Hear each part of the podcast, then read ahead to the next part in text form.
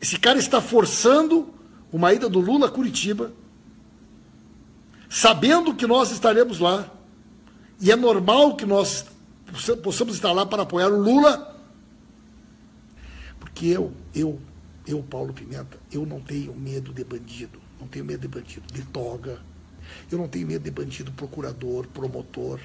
O poder judiciário é o poder mais podre desse país.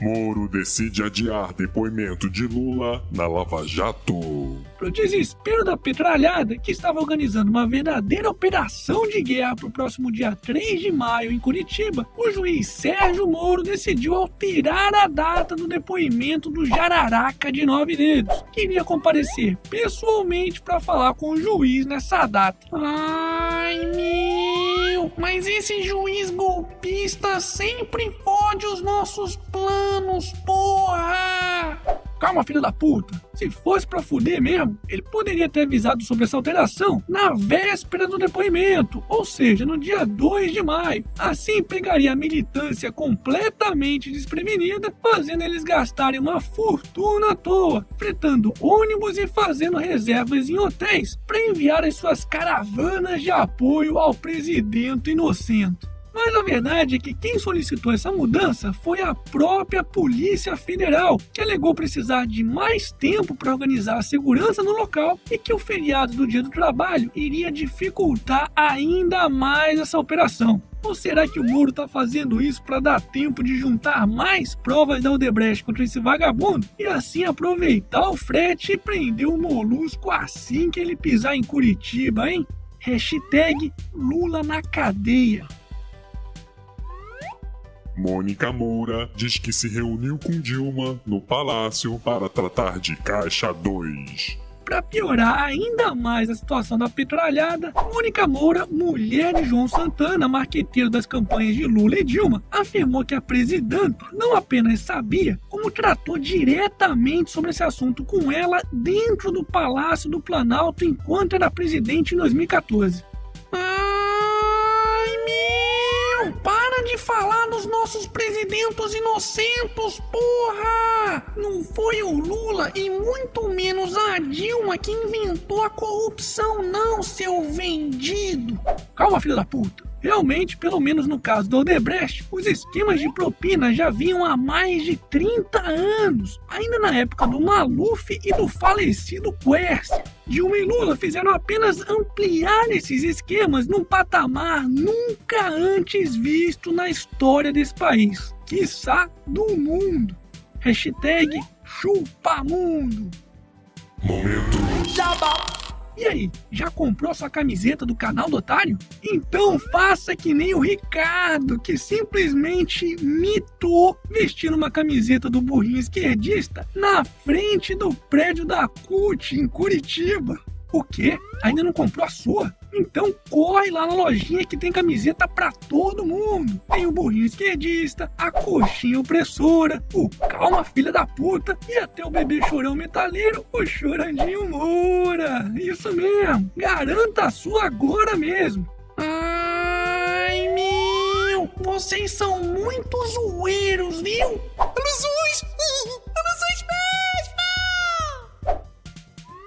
Exército foi sondado para decretar estado de defesa de general. Quando eu digo que escapamos por muito pouco de virar uma Venezuela, tem gente que acha que eu tô exagerando. O comandante do Exército Brasileiro, general Eduardo Vilas Boas, revelou que a instituição foi sondada sobre a decretação de um possível estado de defesa nos dias em que antecederam o impeachment de Dilma Rousseff. A ideia seria fazer o mesmo que Nicolás Maduro está fazendo com a Venezuela hoje, ou seja, utilizar as Forças Armadas para conter as manifestações que ocorrem contra o seu governo. Ai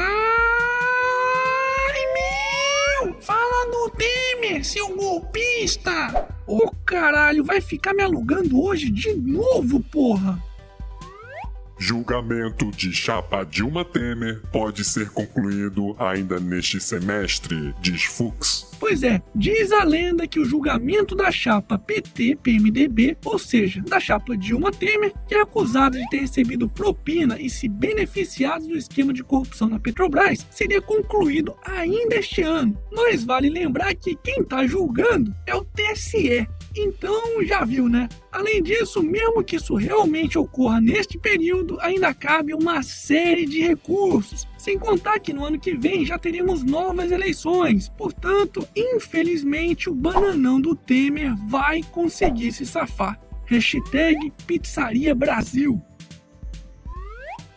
Superintendência do CAD diz que Correios promovem práticas anticompetitivas. Ava! Sério mesmo, é? O CAD só descobriu agora o que os brasileiros já sabem há muito tempo. Ou seja, que esse lixo estatal só serve de cabide de empregos e para fuder com a concorrência, já que possui um monopólio de cartas no país. Aliás, para quem não sabe, esse lixo estatal é isento de pagar impostos em todos os seus serviços. Ou seja, enquanto a concorrência é obrigada a pagar ISS, ICMS e até IPVA, os Correios não precisam pagar nada disso. E olha que mesmo assim conseguem prestar um serviço porco e caro. Hashtag privatiza já. E para finalizarmos essa edição, Suzana Vieira surpreende com foto sem maquiagem aos 74 anos e ganha elogios. Uh, só se for de cegos, né? Que pelo amor de Deus. É mesmo, é. É feia pra caralho.